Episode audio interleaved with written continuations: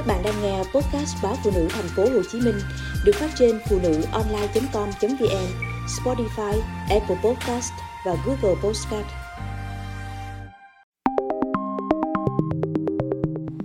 Biến chứng nguy hiểm của bệnh cúm Nhiều người cho rằng cúm là bệnh thường niên, không đáng lo ngại. Thế nhưng vẫn có người bị cúm đối mặt với nhiều biến chứng nặng nề. Tiến sĩ bác sĩ Đỗ Thiện Hải, Phó Giám đốc Trung tâm Bệnh nhiệt đới, Bệnh viện Nhi Trung ương cho biết, trên thực tế, người lớn mắc cúm A có thể hồi phục sau từ 5 đến 7 ngày. Do đó, nhiều người cũng vô tình quên đi cúm có thể gây nhiều biến chứng nặng nề như viêm phổi, suy hô hấp, co giật, vân vân, nhất là ở những người trên 65 tuổi, người có bệnh nền, bệnh mạng tính, người bị viêm phổi tắc nghẽn mạng tính, hen phế quản, tim bẩm sinh, đặc biệt là trẻ em. Bệnh viện đã cấp cứu các trường hợp người bệnh rơi vào nguy kịch do biến chứng từ cúm. Trong đó khá nhiều trẻ em bị viêm phổi, suy hô hấp, phải thở máy, nguy cơ tử vong rất cao. Chưa kể đến 45% trẻ em mắc cúm A có hiện tượng co giật, 6% trẻ có biểu hiện viêm não. Ngoài ra, các nhóm bệnh nhân trên cũng có thể bị biến chứng viêm phổi do cúm A gây ra. Một số trường hợp bệnh cúm A có thể tiến triển nặng cùng các triệu chứng như sốt cao, khó thở, tím tái, phù phổi do suy tim.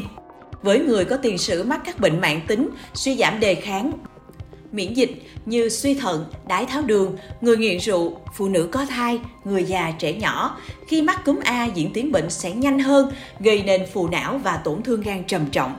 Tỷ lệ tử vong rất cao. Phụ nữ đang mang thai càng cần cẩn trọng hơn nếu mắc cúm A vì có thể khiến thai phụ bị viêm phổi nặng hoặc sảy thai. Nguy hiểm hơn nếu thai phụ mắc cúm trong 3 tháng đầu thai kỳ, bệnh còn tác động gây biến chứng ở thai nhi, nhất là bệnh lý về hệ thần kinh trung ương. Vậy đâu là phương pháp phòng ngừa hiệu quả?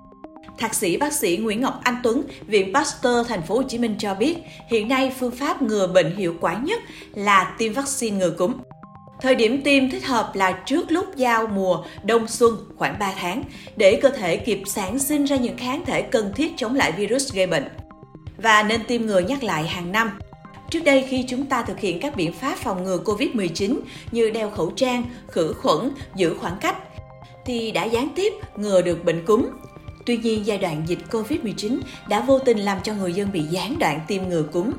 Do đó, khi cuộc sống trở lại bình thường, cùng với việc cơ thể chưa được củng cố kháng thể cúm, nên chỉ cần một yếu tố nguy cơ cũng làm chúng ta có thể nhiễm cúm.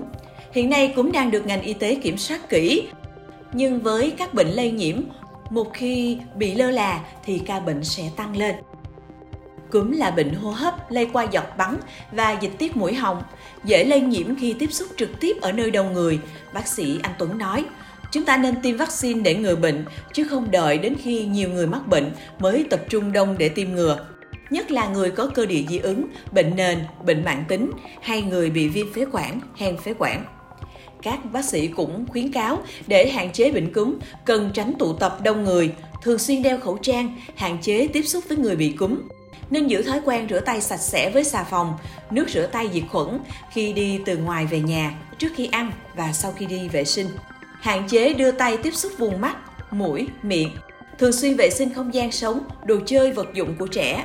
Bên cạnh đó, mọi người nên tăng cường các loại thực phẩm giàu đạm, bổ sung vitamin khoáng chất, vitamin tổng hợp theo lứa tuổi nhằm nâng cao thể trạng và sức đề kháng.